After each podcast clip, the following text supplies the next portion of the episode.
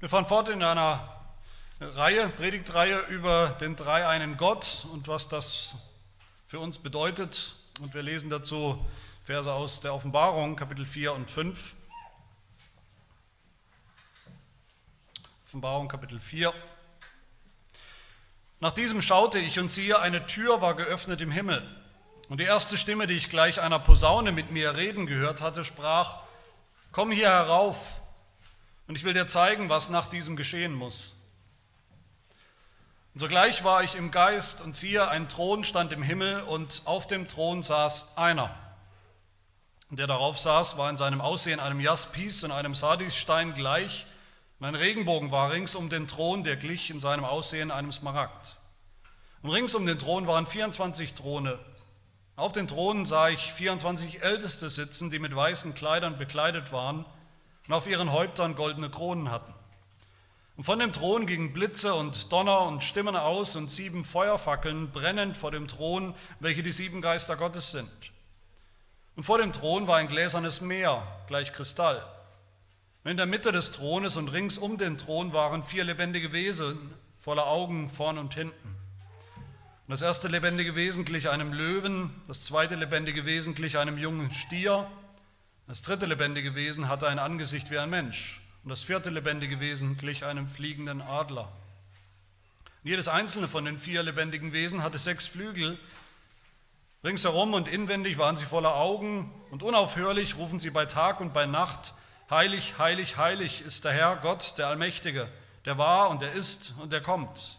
Und jedes Mal, wenn die lebendigen Wesen Herrlichkeit und Ehre und Dank darbringen dem, der auf dem Thron sitzt, der lebt von Ewigkeit zu Ewigkeit, so fallen die 24 Ältesten nieder vor dem, der auf dem Thron sitzt, beten den an, der lebt von Ewigkeit zu Ewigkeit. Und sie werfen ihre Kronen vor dem Thron nieder und sprechen, würdig bist du, o Herr, zu empfangen, den Ruhm und die Ehre und die Macht, denn du hast alle Dinge geschaffen. Durch deinen Willen sind sie und wurden sie geschaffen. Und ich sah in der Rechten dessen, der auf dem Thron saß, ein Buch innen und außen beschrieben, mit sieben Siegeln versiegelt. Und ich sah einen starken Engel, der verkündete mit lauter Stimme, wer ist würdig, das Buch zu öffnen und seine Siegel zu brechen? Und niemand, weder im Himmel noch auf der Erde noch unter der Erde, vermochte das Buch zu öffnen noch hineinzublicken. Und ich weinte sehr, weil niemand für würdig befunden wurde, das Buch zu öffnen und zu lesen, noch auch hineinzublicken. Und einer von den Ältesten spricht zu mir, weine nicht. Siehe, es hat überwunden der Löwe, der aus dem Stamm Juda ist, die Wurzel Davids, um das Buch zu öffnen und seine sieben Siegel zu brechen. Und ich sah und siehe, in der Mitte des Thrones und der vier lebendigen Wesen und inmitten der Ältesten stand ein Lamm wie geschlachtet. Es hatte sieben Hörner und sieben Augen, welche die sieben Geister Gottes sind, die ausgesandt sind über die ganze Erde. Und es kam und nahm das Buch aus der Rechten dessen, der auf dem Thron saß. Und als es das Buch nahm, fielen die vier lebendigen Wesen und die 24 Ältesten vor dem Lamm nieder. Und sie hatten jeder eine Harfe und eine goldene Schale voll Räucherwerk, das sind die Gebete der Heiligen. Und sie sangen ein neues Lied, in dem sie sprachen, du bist würdig, das Buch zu nehmen und seine Siegel zu öffnen. Denn du bist geschlachtet worden und hast uns für Gott erkauft mit deinem Blut aus allen Stämmen und Sprachen und Völkern und Nationen. Und hast uns zu Königen und Priestern gemacht für unseren Gott. Wir werden herrschen auf Erden. Und ich sah und ich hörte eine Stimme von vielen Engeln rings um den Thron und um die lebendigen Wesen und die Ältesten. Und ihre Zahl war zehntausend mal zehntausend und tausend mal tausend. Die sprachen mit lauter Stimme, würdig ist das Lamm, das geschlachtet worden ist zu empfangen Kraft und Reichtum und Weisheit und Stärke und Ehre und Ruhm und Lob. Und jedes Geschöpf, das im Himmel und auf der Erde und unter der Erde ist und was auf dem Meer ist und alles, was in ihnen ist, hörte ich sagen, dem, der auf dem Thron sitzt und dem Lamm, gebührt das Lob und die Ehre und der Ruhm und die Macht von Ewigkeit zu Ewigkeit. Und die vier lebendigen Wesen sprachen Amen. Und die 24 Ältesten fielen nieder und beteten den an, der lebt von Ewigkeit zu Ewigkeit.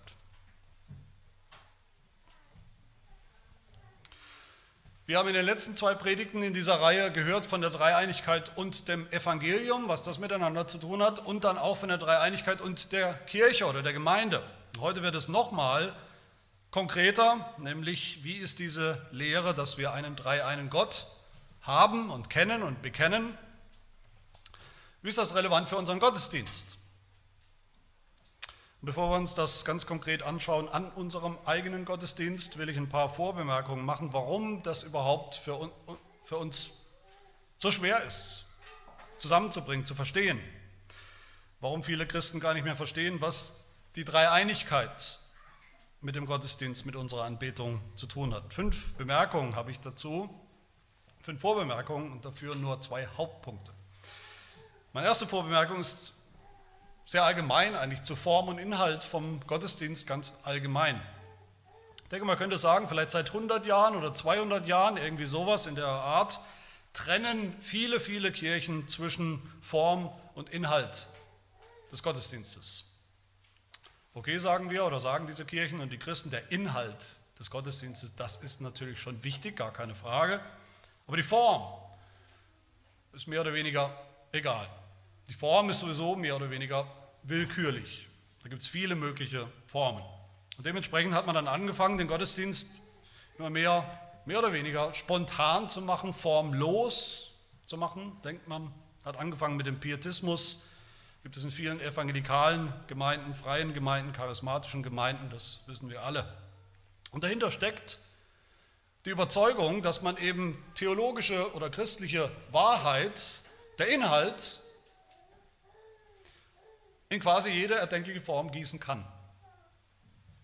Dass die christliche Botschaft in jede erdenkliche Gottesdienstform passt dass es eben das pietistische oder charismatische Kirchen mit ihren freien Gottesdiensten genau dieselbe Botschaft auf dieselbe Art und Weise vermitteln, auch in ganz anderen Formen. Das reformierte Überzeugung, auch das begegnen wir immer wieder, reformierte Überzeugung auch in allen möglichen Formen, freien, spontanen Gottesdiensten jeder Form vermittelt werden können. Und dann eben auch die Überzeugung, dass die christliche Grundwahrheit vom dreieinen Gott rein gar nichts zu tun hat mit der Gottesdienstform. Fakt ist, noch nie in der Geschichte der Kirche, der letzten immerhin 2000 Jahre, war die Dreieinigkeit, Dreieinigkeitslehre so in der Krise wie heute. Nie haben so viele Christen gleichzeitig so wenig damit anzufangen gewusst wie wir heute. Das stimmt definitiv. Noch nie haben so viele Christen gedacht, dass die Dreieinigkeitslehre so wenig oder praktisch überhaupt keine Relevanz hat für unser Leben, praktisches tägliches Leben als Christen wie heute. Also irgendwas stimmt ja nicht. Der katholische Theologe Karl Rahner hat sehr treffend gesagt, zitiere ihn, dass die Gläubigen trotz ihres gewissenhaften, naja, mehr oder weniger gewissenhaften, trotz ihres gewissenhaften Bekenntnisses zur Trinität, zum dreieinen Gott, in ihrem religiösen Alltag doch reine Monotheisten sind. Und mit Monotheisten meint er hier, die nur noch gerade mal irgend so einen abstrakten Gott anbeten. Mehr wissen sie nicht mehr. Oder eben in manchen Traditionen und Gemeinden nur Jesus. Und das dann auch noch oft einen sehr menschlichen Jesus. Aber die nichts mehr wissen und schon gar nichts mehr erfahren von Gottes Dreieinigkeit. Aber es gibt keine neutrale Form. Es gibt keinen formlosen Gottesdienst. Jeder Gottesdienst hat eine Form und die ist eben nicht neutral, die hat eine Botschaft, die ist eine Botschaft, ob wir wollen oder nicht. Und wenn wir die Dreieinigkeit wiederentdecken wollen, und das müssen wir, wir stecken in dieser Krise als Christenheit, geht das nur in Gottesdiensten, die auch in ihrer Form trinitarisch sind, also ausgerichtet auf den dreieinen Gott. In den Elementen, in der gesamten Struktur des Gottesdienstes, Gottesdienste, die durchdrungen sind von der Kraft, von der Gegenwart, von der Wirkung des dreieinen Gottes, wo Form und Inhalt zusammenpassen. Eine zweite Vorbemerkung ist zur Frage, was kommt denn eigentlich zuerst? Theologie oder Anbetung? Wenn wir mal drüber nachdenken. Was kommt zuerst? Richtige, korrekte Theologie, ist das zuerst? Und dann kommt die richtige, korrekte Form der Anbetung. Viele würden das so sagen, glaube ich, oder so denken. Natürlich zuerst korrekte Theologie, die muss da sein, die richtige Lehre von Gott, die richtige Lehre von der Dreieinigkeit, das, das ist zuerst, das muss zuerst da sein. Eine Lehre, die vielleicht irgendwelche Theologen an ihren Schreibtischen entworfen haben. Und dann folgt richtige Anbetung. Aber für mich ist das wie die Frage, was kommt zuerst, die Henne oder das Ei? Und hier sind uns die Kirchenväter, denke ich, oder können uns eine ganz große Hilfe sein. Die haben genau gewusst, die Antwort auf diese Frage, nämlich weder noch oder beides. Die haben gewusst, so wie man glaubt, inhaltlich, was man glaubt, so betet man auch an. Die haben aber auch gewusst, dass das umgekehrt genauso gilt. So wie wir anbeten im Gottesdienst, so wie wir Woche für Woche, Jahr für Jahr anbeten im Gottesdienst, so wird auch nach und nach ganz sicher unsere Theologie. Ob wir wollen oder nicht. Das geht in beide Richtungen. Positiv, wenn man das positiv ausdrücken will, für die Dreieinigkeitslehre, die, die frühe Kirche, wie haben die das gemacht? Die frühe Kirche hat die Bibel aufgeschlagen, hat in der Bibel, die haben die Bibel gelesen, ja, und hat darin gefunden, höre Israel, der Herr ist unser Gott, der Herr allein, einer. Du sollst den Herrn, dein Gott, anbieten und ihm allein dienen. Dann haben sie in derselben Bibel auch gelesen, Jesus ist der Herr. Der Vater ist der Herr. Der Heilige Geist ist auch Herr. Und deshalb haben sie einfach so, könnte man sagen, den drei einen Gott, Herrn und Gott, einfach angebetet. Ohne dass alle theologischen Fragen damit schon auch noch im Ansatz geklärt werden. Waren sie nicht. Natürlich nicht in der frühen Kirche. Sie haben den drei einen Gott angebetet. Sie haben den drei einen Gott sogar schon angebetet im Gottesdienst, bevor irgendwelche frühen Glaubensbekenntnisse oder theologischen Werke über die Dreieinigkeit geschrieben und ausformuliert waren. Und aus der Anbetungspraxis ist dann eine immer klarere Lehre von der Dreieinigkeit entstanden.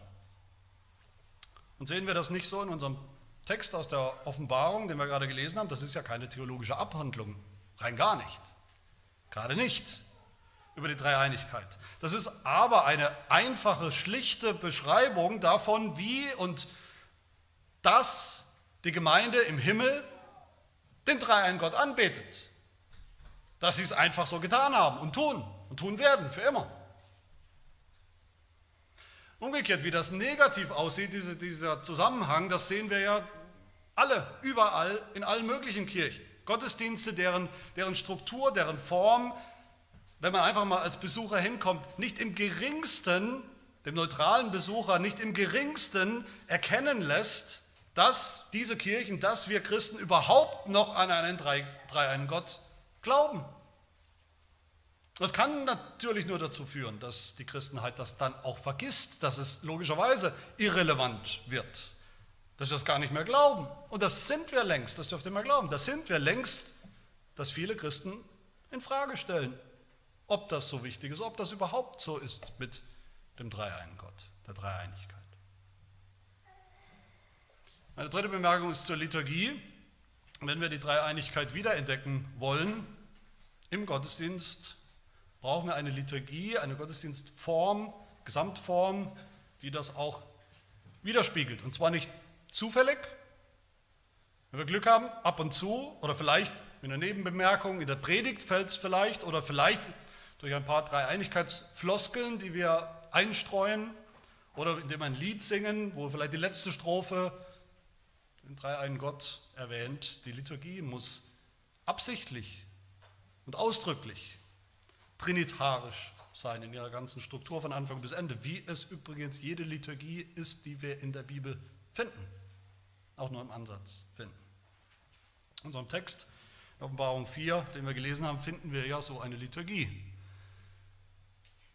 Die Liturgie des himmlischen Gottesdienstes und diese Liturgie, diese Liturgie des Himmels, die ist das Vorbild für alles, was wir tun im Gottesdienst. Der Autor schreibt ja hier in Vers 1, da war eine Tür geöffnet, geöffnet im Himmel, sodass er reinschauen konnte in den Himmel, was da passiert, was da los ist. Und eine Stimme, die zu ihm sagt, komm, ich will dir was zeigen. Das sollte uns erinnern an das Alte Testament, wo es genauso war. Mose hatte den Auftrag, das Heiligtum zu bauen für den Gottesdienst der Gemeinde, des Volkes Gottes. Und Gott zitiert ihn auf einen Berg, öffnet ein Fenster in den Himmel, den Gottesdienst der himmlischen Gemeinde, lässt ihn hinter die Kulissen schauen. Und nach diesem Vorbild der himmlischen Liturgie soll es auch auf der Erde sein, der Gottesdienst. Und diese Liturgie des Himmels ist immer ausdrücklich ausgerichtet auf den dreieinen Gott. In Form und Inhalt. Man könnte es sagen an dieser Stelle sehr praktisch, allein schon die Wiederentdeckung, das Wiederentdeckung von, von den besten Liturgien aus der Geschichte der Kirche, auch die Rückkehr zu altkirchlichen Liturgien oder Elementen des Gottesdienstes, die Rückkehr zu Liturgien aus der Reformation, den besten davon. Auch wenn man sonst vielleicht gar nichts ändern würde in der Kirche. Allein das würde schon automatisch dazu führen, dass wir mehr Bewusstsein entwickeln für die Dreieinigkeit, für einen trinitarischen Gottesdienst. Das ist keine Überraschung, weil die alle trinitarisch sind, diese Liturgien. Und deshalb haben wir auch so eine Liturgie, auch wenn sie manchen Besuchern heutzutage leider, leider muss man sagen, erstmal oder zunächst mal etwas fremd vorkommen mag. Meine vierte Bemerkung, um die Bedeutung der Dreieinigkeit wirklich wieder zu entdecken, müssen wir den Gottesdienst auch unbedingt wieder verstehen als einen Dialog. Der biblische Gottesdienst hat zwei Parteien, ist ein Dialog. Im Gottesdienst dient der dreieine Gott uns und dienen wir dem dreieinen Gott. Auch das sehen wir in dieser himmlischen Liturgie von Offenbarung 4. Das ist die Liturgie, wie Gott uns dient, von seinem Thron herab oder herunter, als der eine und als das Lamm dient uns Gott ebenfalls vom Thron und die Geister, die von seinem Thron hervorgehen, vom Vater und vom Sohn. Gott dient uns, indem er Sünder einlädt in seine Gegenwart, seine glänzende, strahlende Gegenwart. Er dient uns mit dem Opfer seines Lammes das unsere Sünden hinwegnimmt und so weiter. Und wo kommen wir vor? Unser Gottesdienst, wir sind die 24 Älteste, repräsentiert, die repräsentieren die Gemeinde. Wir sind die 10.000 mal 10.000, die niederfallen und anbeten das erlöste Volk Gottes. Und dann heißt es in Vers 10, du hast uns zu Königen und Priestern gemacht. Wir sind Priester. Was ist der einzige Job von Priestern? Was ist ihre Dienstbeschreibung?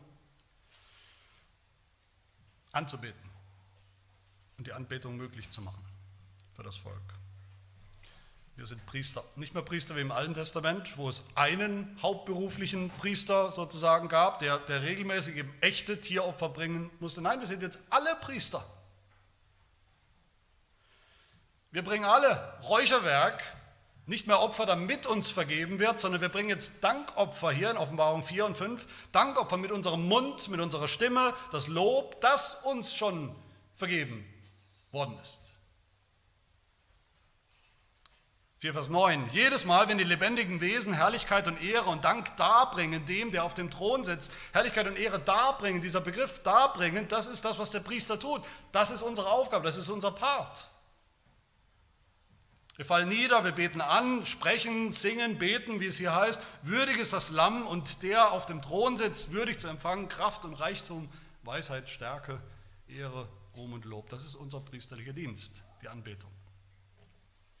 Während, das ist gleichzeitig, während der drei eine Gott uns dient,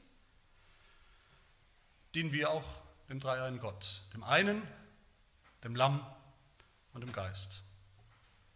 Meine letzte kurze Vorbemerkung ist, was ist denn immer das Ziel von jeder Theologie, von jeder Lehre?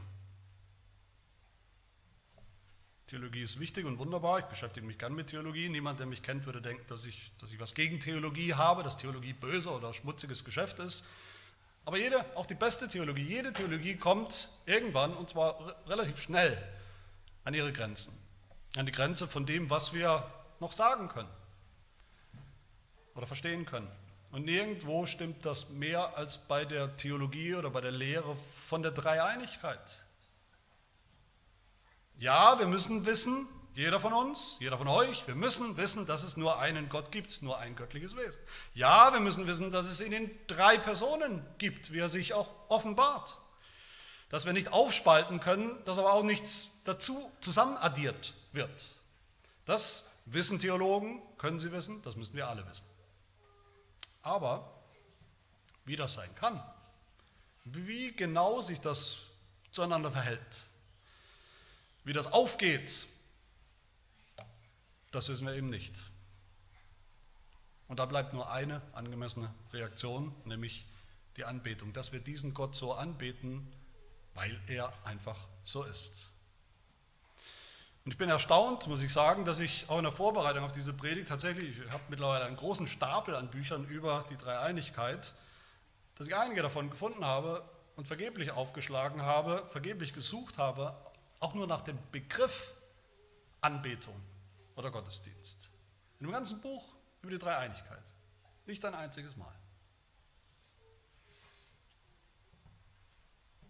Dabei ist doch, wie gesagt, die Lehre von der Dreieinigkeit entstanden, weil Christen von Anfang an Jesus Christus als Herrn angebetet haben. Zusammen mit dem Vater, zusammen mit dem Heiligen Geist. Spricht die Bibel nur ein einziges Mal irgendwo vom dreieinen Gott in irgendeinem anderen Ton oder mit irgendeiner anderen Haltung als mit dem Ton der Anbetung und der Verehrung? Ich glaube nicht. Dreieinigkeitslehre, den dreieinen Gott zu kennen und anzubeten, das ist der Ursprung des Gottesdienstes. Das ist der Inhalt, der Sinn und Zweck des Gottesdienstes. Und damit kommen wir zu den zwei eigentlichen Punkten und, und, und einfachen Punkten, nämlich erstens, wie der dreieine Gott uns dient im Gottesdienst und wie wir dann zweitens dem dreieinen Gott dienen im Gottesdienst. Zum Ersten, wie der dreieine Gott uns dient. Unser Gottesdienst, das wisst ihr alle und das habt ihr gerade erlebt und das haben wir heute Morgen erlebt, das erleben wir Woche für Woche, immer wieder neu. Er beginnt mit dem Ruf zur Anbetung. Das ist Gottes Einladung, nichts anderes als das, Gottes Einladung in seine Gegenwart. Was erstaunlich genug ist, dass Gott uns Sünder in diese lichtumflutete Gegenwart einlädt. Wer ruft uns? Nicht ein abstrakter Gott, nicht ein nackter, abstrakter Monotheist, Monotheismus, nicht irgendein höheres Wesen, das es auch genauso in anderen Religionen auch gibt, auch nicht Jesus, unser Kumpel und Freund. Der eine Gott, der im Himmel sitzt, auf dem Thron sitzt einer. Und das Lamm lädt uns ein. Der Löwe aus dem Stamm Juda, die Wurzel Davids, der Sohn Gottes, der der Mensch geworden ist, der Menschheit angenommen ist, lädt uns ein, mitsamt den sieben Geistern, die von seinem Thron kommen, dem Heiligen Geist. Jesus kommt nicht erst später irgendwann in, im Gottesdienst der Liturgie ins Spiel, nicht erst bei der Predigt vielleicht. Der Heilige Geist kommt nicht erst später irgendwann, wenn es um irgendwas Praktisches in unserem christlichen Leben geht. Sie laden uns ein. Der dreieine Gott lädt uns ein, fordert uns auf. Spätestens beim Gruß Gottes, den wir in unserer Liturgie dann haben, wird das hoffentlich deutlich, wie Gott uns seine Gegenwart zuspricht. Wer ist da? 2. Korinther 13, 13, die Gnade des Herrn Jesus Christus und die Liebe Gottes und die Gemeinschaft des Heiligen Geistes sei mit euch allen. Dann erkennen wir unser Problem, dass wir eben Sünder sind, die vor einem heiligen Gott stehen und nichts zu suchen haben in seiner heiligen Gegenwart. Was rufen die lebendigen Wesen? Was rufen sie? Was ist das allererste, was die lebendigen Wesen rufen in dieser himmlischen Liturgie? Kapitel 4, Vers 8. Unaufhörlich rufen sie Tag und bei Tag und bei Nacht, heilig, heilig, heilig ist der Herr Gott, der Allmächtige, der war und der ist und der kommt. Die rufen das dreimal. Warum rufen sie es dreimal? Sie rufen es nicht dreimal, weil einmal nicht reicht, sondern weil Gott dreimal heilig ist. Der Vater ist der, der Ursprung der Heiligkeit, der Sohn ist heilig, immer gewesen, der Sohn hat seine Heiligkeit bewiesen als Mensch und der Heilige Geist ist heilig, so heißt er. Und deshalb bekennen wir unsere Sünden. Dazu kommen wir gleich bei unserem Part. Aber wie dient uns dieser Gott, dieser dreierne Gott dann? Er vergibt uns unsere Sünden. Er spricht das uns zu. Der Vater durch das Lamm, das geschlachtet wurde und das sich selbst, der sich selbst durch den ewigen Geist als makelloses Opfer dargebracht hat, damit wir Gott dienen können. So vergibt uns Gott, der eine Gott. Da haben die Pharisäer recht, recht gehabt, richtig erkannt, die gefragt haben, wer kann Sünden vergeben als nur Gott allein? Genau richtig. Gott allein, der dreieine Gott allein kann Sünden vergeben. Der Vater durch den Sohn und im Heiligen Geist. Dann weiter in der Liturgie dient uns Gott mit seinem Wort, natürlich in der, in der Lesung des Wortes, in der Predigt des Wortes. Das ist das Wort vom Vater, das Wort, das vom Vater kommt, das Wort Gottes. Vers 5. Von seinem Thron gingen Blitze und Donner und Stimmen aus. Kein Gottesdienst ohne das Wort Gottes. Dasselbe Wort, das auch Jesus ausgesprochen hat. Mit derselben Autorität. Von dem der Sohn gesagt hat, Johannes 14, die Worte, die ich zu euch rede, rede ich nicht aus mir selbst. Wie mich mein Vater gelehrt hat, so rede ich. Ja, der Sohn ist selbst das Wort, wie wir wissen. Das Wort war bei Gott und das Wort war Gott in Ewigkeit schon, Johannes 1. Offenbarung 19, Vers 13 heißt es über den Sohn, er ist bekleidet mit einem Gewand, das in Blut getaucht ist und sein Name heißt das Wort Gottes. Und so wie das Wort Gottes Licht gemacht hat am Anfang in der Schöpfung, so macht, so lässt es Gott Licht und hell werden in Sündern durch sein Wort, das Glauben schenkt, Glauben hervorbringt. Deshalb bitten wir auch in der Predigt oder vor der Predigt, und übrigens nicht nur vor der Predigt bitten wir um die Erleuchtung des Heiligen Geistes, sondern hoffentlich auch während der Predigt. Ich als Prediger und ihr als Hörer. Weil vom Heiligen Geist gesagt wird, dass er genau das tut. Dass er das Wort Gottes, das übrigens auch sein Wort ist, wirksam macht, wirkungsvoll macht. Niemals ist der Geist ohne das Wort, niemals ist das Wort ohne die Wirkung des Geistes. Und deshalb muss jede Predigt auch trinitarisch sein. Durchdrungen vom Dreiein Gott. Und ist es auch, weil das Evangelium das unteilbare Werk des Dreiein Gottes ist. Weil das Werk des Glaubens, der Bekehrung, der Wiedergeburt, das wir ja erwarten und erhoffen bei jeder Predigt, das unteilbare Werk des Dreiein Gottes ist. Weiter in der Liturgie kämen dann die Sakramente, Taufe und Herrenmal, die so, so wichtig sind, so trinitarisch sind, dass das meine nächste Predigt wird. Hier will ich nur sagen, wie dient uns der dreieine Gott deutlicher also in der Taufe, wo wir im Befehl, Taufbefehl Matthäus 28 getauft werden, wie auf den Namen des Vaters und des Sohnes und des Heiligen Geistes. Auf den einen Namen des Vaters, des Sohnes und des Heiligen Geistes. Wie dient uns der dreieine Gott deutlicher als im Herrnmahl, wo wir eingeladen werden zur Gemeinschaft mit dem Fleisch und Blut des Sohnes und durch das Fleisch und Blut des Sohnes in die Gemeinschaft mit dem dreieinen Gott. Gegen Ende der Liturgie dient uns Gott mit seinem Gesetz. Das ist die Form, die das christliche Leben dann annehmen darf und soll, wie es jetzt aussieht, das Gesetz des Vaters, wie es erfüllt uns präsentiert wird, erfüllt worden ist durch den Sohn und wie wir es jetzt leben dürfen je länger und mehr, in der Kraft des Geistes. Und zum Schluss hören wir natürlich auf den Segen Gottes. Dreimal und doch nur einmal segnet uns der eine Herr. Er segnet und behütet uns in der Vorsehung des Vaters. Er lässt sein Angesicht leuchten, ist uns gnädig im Sohn und er hebt sein freundliches Angesicht auf uns und gibt uns Frieden, Frieden in unserer Herzen durch den Heiligen Geist. Und das sind nur die Hauptpunkte, wie uns der dreieine Gott dient in der himmlischen Liturgie des Gottesdienstes, die unsere Liturgie deshalb auch absichtlich reflektiert, reflektieren soll, muss. Und damit zum Schluss zum zweiten Teil, zu unserem Part. wie wir dem dreieinen Gott dienen. Johannes, der hier die Offenbarung schreibt, der ist sozusagen unser Vorbild hier, unser Vorbild als Anbeter. Und das Erste, was wir hören in Vers 2, da heißt es, ich schaute in den Himmel und sogleich war ich im Geist. Wörtlich, also sogar, es geschah im Geist, oder man könnte sagen, sogleich war ich geistlich. Der Geist ist die Kraft, die ihm all das gezeigt hat, was er gesehen hat, der ihn in diese Anbetung geführt und hineingenommen hat. Und so ist es immer, so, so, ist es bis heute und so muss es auch immer sein.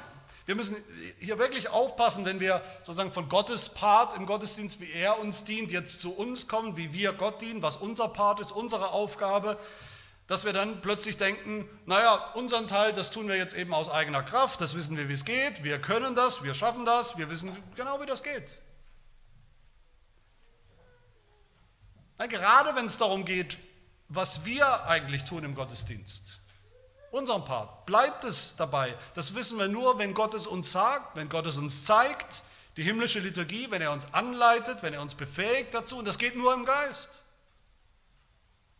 Kein wahrer Gottesdienst ohne im Geist. Johannes 4 sagt Jesus, die Stunde kommt und ist schon da, wo die wahren Anbeter den Vater im Geist und in der Wahrheit anbeten werden, denn der Vater sucht solche Anbeter. Aber nicht nur der Vater sucht solche Anbeter, auch der Sohn, auch das Lamm, das geschlachtet worden ist in der himmlischen Liturgie. Kapitel 5, Vers 6. In der Mitte des Thrones und der vier lebendigen Wesen inmitten der Ältesten stand ein Lamm wie geschlachtet und die vier lebendigen Wesen und die 24 Ältesten fielen vor dem Lamm nieder als Anbeter des Lammes. Und auch der Heilige Geist sucht genau dieselben Anbeter. Die sieben Feuerfackeln, die brennen vor dem Thron brennen vor dem Thron, welche die sieben Geister Gottes sind, die sieben Geister Gottes, die ausgesandt sind vom Vater und vom Lamm über die ganze Erde. Zu diesem Dreiein Gott kommen wir im Gottesdienst, jedes Mal. Müssen wir uns jedes Mal bewusst machen, diese, diese tiefe, diese Vielfalt von dem, was da passiert im Gottesdienst, diese Schönheit, auch diese Dreidimensionalität im besten Sinn unseres Gottesdienstes. Dieses Geheimnis des Gottes, den wir am Ende nur, ultimativ nur anbeten können. Und das tun wir als Priester, indem wir darbringen unsere Opfer, indem wir kommen, indem wir unsere Kronen niederwerfen vor ihm. Wir beten an den einen Gott und Herrn in drei Personen. Und es ist ehrlich gesagt lächerlich, was mir auch begegnet ist in der Literatur, wie dann manche versuchen, okay, wir brauchen so ein bisschen ein Revival von Dreieinigkeit in unseren Gottesdiensten, indem sie den Gottesdienst einfach aufteilen. Jede Person kriegt halt ein Drittel, jede göttliche Person kriegt ein Drittel der Anbetung, jeder kommt mal dran, jeder muss warten, bis er dran kommt. Als gäbe es doch irgendwie drei Götter, drei göttliche Wesen, die irgendwas Unterschiedliches tun anscheinend. Das ist nicht das Geheimnis. Das wäre das eine Wesen Gottes aufzuspalten aufzutrennen, auseinanderzureißen. Nein, wir beten die ganze Zeit, immer und immer nur den einen Gott an in drei. Und die drei in einem. Und wir beten als Priester gemeinsam, als Gemeinde von Priestern gemeinsam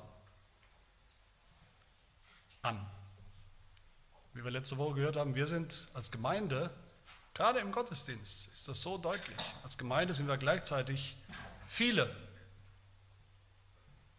aber doch nur einer, nur ein Leib, Christi.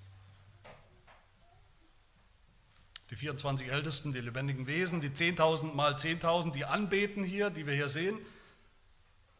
Und doch tun sie das mit einer Stimme. Johannes schreibt. Aber wie dienen wir jetzt konkret dem dreieinen Gott im Gottesdienst? Was ist unser Part? Wenn wir vergleichen, unseren Gottesdienst mal vergleichen mit dieser himmlischen Liturgie, damit wir das begreifen. Wir dienen Gott gleich am Anfang im sogenannten Votum. Unsere Hilfe steht im Namen des Herrn, der Himmel und Erde gemacht hat. Wenn wir uns erinnern, das ist das unteilbare Werk der Schöpfung des dreieinen Gottes. Wir bekennen uns da nicht nur zu dem Vater, der vermeintlich exklusiv geschaffen hat, allein als Solo-Auftritt. Kapitel 4, Vers 11. Würdig bist du, Herr, zu empfangen den Ruhm und die Ehre und die Macht, denn du hast alle Dinge geschaffen und durch deinen Willen sind sie und wurden sie geschaffen.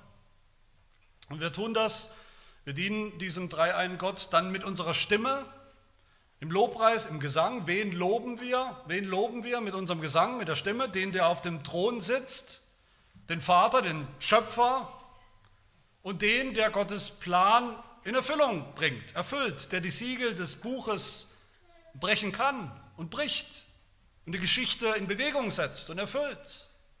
Den Löwen aus dem Stamm Juda, die Wurzel Davids, der fleischgewordene Sohn Gottes, das Lamm, das geschlachtet worden ist, den Sohn, den Erlöser. Aber am Ende doch beide als einen. 5 Vers 13, wir beten an oder wir singen und loben dem, der auf dem Thron sitzt und dem Lamm. Aber doch nur einen. Und das ist, fällt uns das noch auf, dass das Johannes überhaupt nicht stört, diesen scheinbaren Widerspruch. Weil da keiner ist. Für den, der anbetet, ist da kein Widerspruch zwischen dem, der auf dem Thron sitzt und dem Lamm. Das sollte uns in Fleisch und Blut übergehen, auch bis in unsere Anbetungspraxis, dass das kein Widerspruch ist, sondern im Gegenteil, das ist das Geheimnis, es ist der Schlüssel zur Anbetung des Dreieinen Gottes. Und dann auch noch den Heiligen Geist. Auch noch, fast nebenbei. Wird er dazugenommen, ohne dass dadurch wirklich etwas dazukommt oder dazu addiert wird und die sieben Geister Gottes von Gottes Thron, der vollkommene Geist, der Heilige Geist. Wie es das nizänische Glaubensbekenntnis sagt, der Heilige Geist, der einfach mit dem Vater und dem Sohn mit angebetet und mit verherrlicht wird. Selbstverständlich. Meine Lieben, keine menschliche Reaktion auf die Begegnung mit dem dreieinen Gott ist so natürlich und selbstverständlich und logisch und angemessen, und richtig wie der Gesang von seinen Geschöpfen, wie der Gesang der ganzen Schöpfung. Das neue Lied der neuen Schöpfung, Vers 8. Die vier lebendigen Wesen und die 24 Ältesten fallen vor dem Lamm nieder und sie hatten jeder eine Harfe und sie sangen ein neues Lied, in dem sie sprachen, du bist würdig. Das ist der trinitarische Gesang, der Lobgesang auf den dreieinen Gott. Und ich kann es mir wirklich gar nicht anders vorstellen, als dass dieses Rufen der Schöpfer. In Vers 8 in Kapitel 4. Unaufhörlich rufen sie bei Tag und Nacht, heilig, heilig, heilig ist der Herr Gott, der Allmächtige. Dass das in Wirklichkeit auch ein Gesang ist. Das dreimal heilig, das Trishagion, gesungen, von Anfang an von der Kirche. Warum singen wir, und vielleicht noch weiter gefragt, warum singen wir so halbherzig Woche für Woche?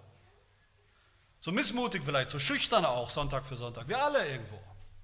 Da ist noch viel Luft nach oben. Weil wir das Geheimnis des Dreieinen Gottes nicht wirklich begreifen oder nicht wirklich ergriffen sind davon. Und nicht beantworten, wie wir sollten, nämlich nicht in erster Linie und nur und exklusiv im Gehirn irgendwo, sondern mit dem Mund. Wir dienen dem Dreieinen Gott weiter, indem wir beten wie es C.S. Lewis mal gesagt hat, ich zitiere ihn, das ganze dreifache Leben des drei persönlichen Wesens Gottes ist immer am Werk, wo ein einfacher Christ ein einfaches Gebet spricht. Und das gilt umso mehr für die Gebete im Gottesdienst. Oder mindestens so sehr. Natürlich brauchen wir nicht erstmal die ganzen Feinheiten der Dreieinigkeitslehre durchdringen und kapiert haben, bevor wir beten können, bevor wir zu Hause beten können, bevor wir mitbeten können, sinnvoll im Gottesdienst. Nein, brauchen wir nicht. Wir dürfen wissen, Gott der Vater weiß, was wir brauchen. Deshalb beten wir. Gott der Sohn ist unser hoher Priester, der Mitleid, Mitgefühle hat mit unserer Schwachheit, der braucht, weiß, was wir brauchen. Und der Heilige Geist tritt für uns ein mit Seufzen, unaussprechlichem Seufzen, weil wir nicht richtig wissen, wie wir beten sollen. Und so beten wir zum Vater, im Namen des Sohnes und durch den Heiligen Geist. Wir beten aber auch im Vater und im Sohn und im Geist. Wir beten als viele, aber als eins in der Gemeinde, im Gottesdienst. So wie wir die himmlische Gemeinde sehen in der himmlischen Liturgie, Kapitel 5, Vers 8. Und sie hatten jeder eine goldene Schale voll Räucherwerk. Das sind die Gebete der Heiligen. Alle zusammen in einer Schale. So stehen sie vom Vater, so stehen sie vor dem Lamm oder im Lamm vor dem Vater. So stehen sie umgeben und durchdrungen von den sieben Geistern Gottes vor dem Vater beim Beten. Wir dienen Gott im Sündenbekenntnis, auch das ist unser Part, ein wichtiger Part. Weil, wie gesagt, weil der eine Gott drei Personen heilig ist, dreimal heilig. Heilig, heilig, heilig ist Gott, der Herr. Deshalb können wir auch nur ausrufen mit dem Propheten Jesaja, Jesaja 6, wehe mir, ich vergehe, denn ich bin ein Mann mit unreinen Lippen. Ich wohne unter einem Volk, das unreine Lippen hat. Aber meine Augen haben den König, den Herrn der Herrscher gesehen. Und das ist diese Erkenntnis des, des Problems, dass das nicht deckungsgleich ist. Gottes Heiligkeit ist niemals deckungsgleich mit unserer Sündhaftigkeit. Nicht mal mit unserer besten Scheinheiligkeit. Und wie kann das diese Konfrontation, wie kann das ein gutes Ende nehmen? Wie kann die Geschichte ein gutes Ende nehmen? Unser Sündenbekenntnis sollte uns wirklich jedes Mal neu durch Mark und Bein gehen und nicht zu einer Floskel werden. Es sollte uns durch Mark und Bein geben, dass wir fragen, wer kann das Problem lösen? Kapitel 5, Vers 2. Wer ist würdig, das Buch zu öffnen und seine Siegel zu brechen? Und ich weinte sehr, weil niemand für würdig befunden wurde, das Buch zu öffnen und das Problem zu lösen. Aber dann spricht uns Sonntag für Sonntag der dreieine Gott selbst zu, die Worte der Absolution, der Zuspruch der Vergebung, Vers 5, weine nicht, weine nicht mehr. Siehe, es hat überwunden der Löwe aus dem Stamm Juda, das Lamm, das geschlachtet wurde genau für deine Sünden. Und wenn wir diese Zusage neu hören, haben wir dann nicht mehr als genug Grund zu loben und zu preisen denselben dreieinen Gott. Wir nennen das das Gloria Patri. Er sei dem Vater und dem Sohn und dem Heiligen Geist. Dann kommt die Predigt, wie gesagt, Gottes Part, sein Wort, was er uns austeilt. Dann kommt wieder unser Part, wo wir auf das Evangelium, das wir gerade gehört haben, reagieren und bekennen, dass wir es glauben. Das überzeugte Statement. Ich glaube, ja, ich glaube, wir glauben, wir viele glauben, gemeinsam, als ein Leib. Und an was? An wen? An Gott den Vater, den Sohn und den Heiligen Geist. Wie alle unserer Glaubensbekenntnisse, die wir an dieser Stelle gebrauchen im Gottesdienst. Trinitarisch sind.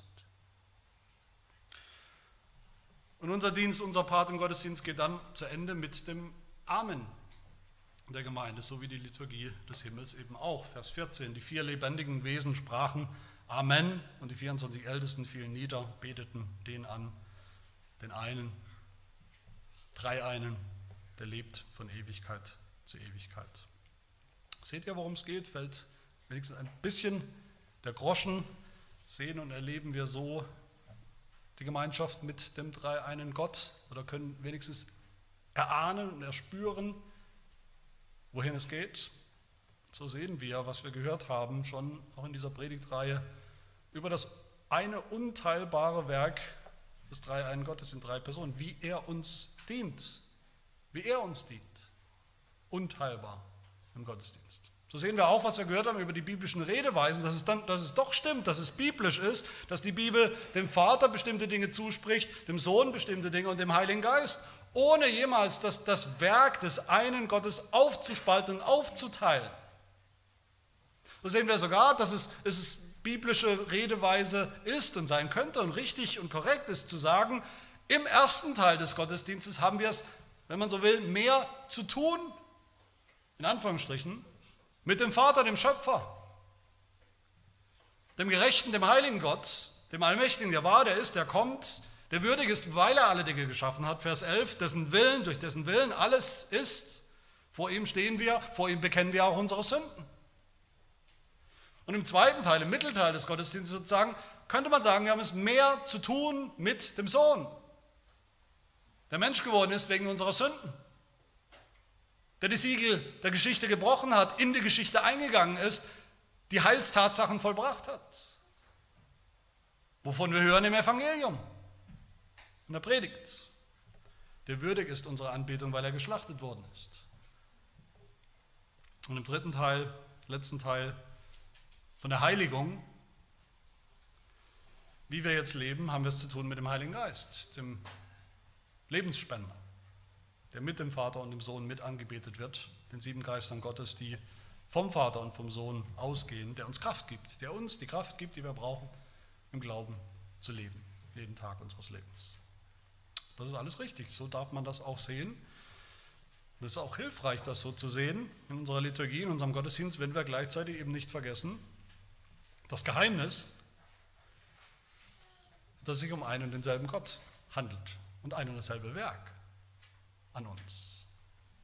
Geheimnis, das wir nicht intellektuell lösen können, auch nicht müssen, und das nur eine richtige, angemessene Reaktion hat, nämlich dass wir so anbeten. Ich will zum Schluss zitieren von einem der Kirchenväter, Johannes von Damaskus, der das sehr schön ausdrückt. Er schreibt, wir glauben an eine Wesenheit, eine Gottheit, eine Kraft, einen Willen, eine Wirksamkeit, ein Prinzip, eine Macht, eine Herrschaft, eine Regierung. Sie wird in drei vollkommenen Personen erkannt, genießt aber nur eine Anbetung. Sie wird geglaubt und verehrt von jedem vernünftigen Geschöpf. Die drei sind ohne Vermischung vereint und ohne Trennung unterschieden was geradezu unglaublich scheint, sagt er, einer der größten Theologen der Kirchengeschichte. Unglaublich, unglaublich, unbegreiflich, aber anbetungswürdig. Vers 13, jedes Geschöpf, jedes vernünftige Geschöpf, das im Himmel, auf der Erde und unter der Erde ist und was auf dem Meer ist, alles, was in ihnen ist, hörte ich sagen, dem, der auf dem Thron sitzt und dem Lamm gebührt das Lob und die Ehre und die Macht von Ewigkeit zu Ewigkeit. Und so möchte ich schließen eigentlich mit der Frage, mit der ich angefangen habe. Was kommt zuerst? Was kommt zuerst? Die Lehre vom Dreieinen Gott oder die Anbetung des Dreieinen Gottes? Die Henne oder das Ei? Wenn ihr mir den Vergleich erlaubt. Beides. Die Lehre ist wichtig, ohne jeden Zweifel, die brauchen wir, aber wir brauchen auch die Erfahrung, die Anbetung. Und wenn wir so anbeten, Woche für Woche, Monat für Monat, Jahr für Jahr, dann werden wir auch erleben. Führt uns das auch tiefer hinein in diese Lehre, in das Verständnis der Lehre, in die Wirklichkeit, in die Gemeinschaft, in die Erfahrung des Dreiein Gottes. Amen. Wir beten. Ja, so beten wir dich an und so dienen wir dir, dem Vater, dem Sohn, dem Heiligen Geist, dem, der war und der ist und der kommt, dem dreimal heiligen Gott, der uns gemacht hat, geschaffen hat, der uns erlöst hat, der dabei ist, uns zu vollenden und ans Ziel zu bringen in souveräner Kraft und Wirkung dich zu kennen, dich zu preisen und dich anzubeten. Das ist nicht einfach das Ziel unseres Lebens, das ist unser Leben. Und dann auch das Ziel für alle Ewigkeit.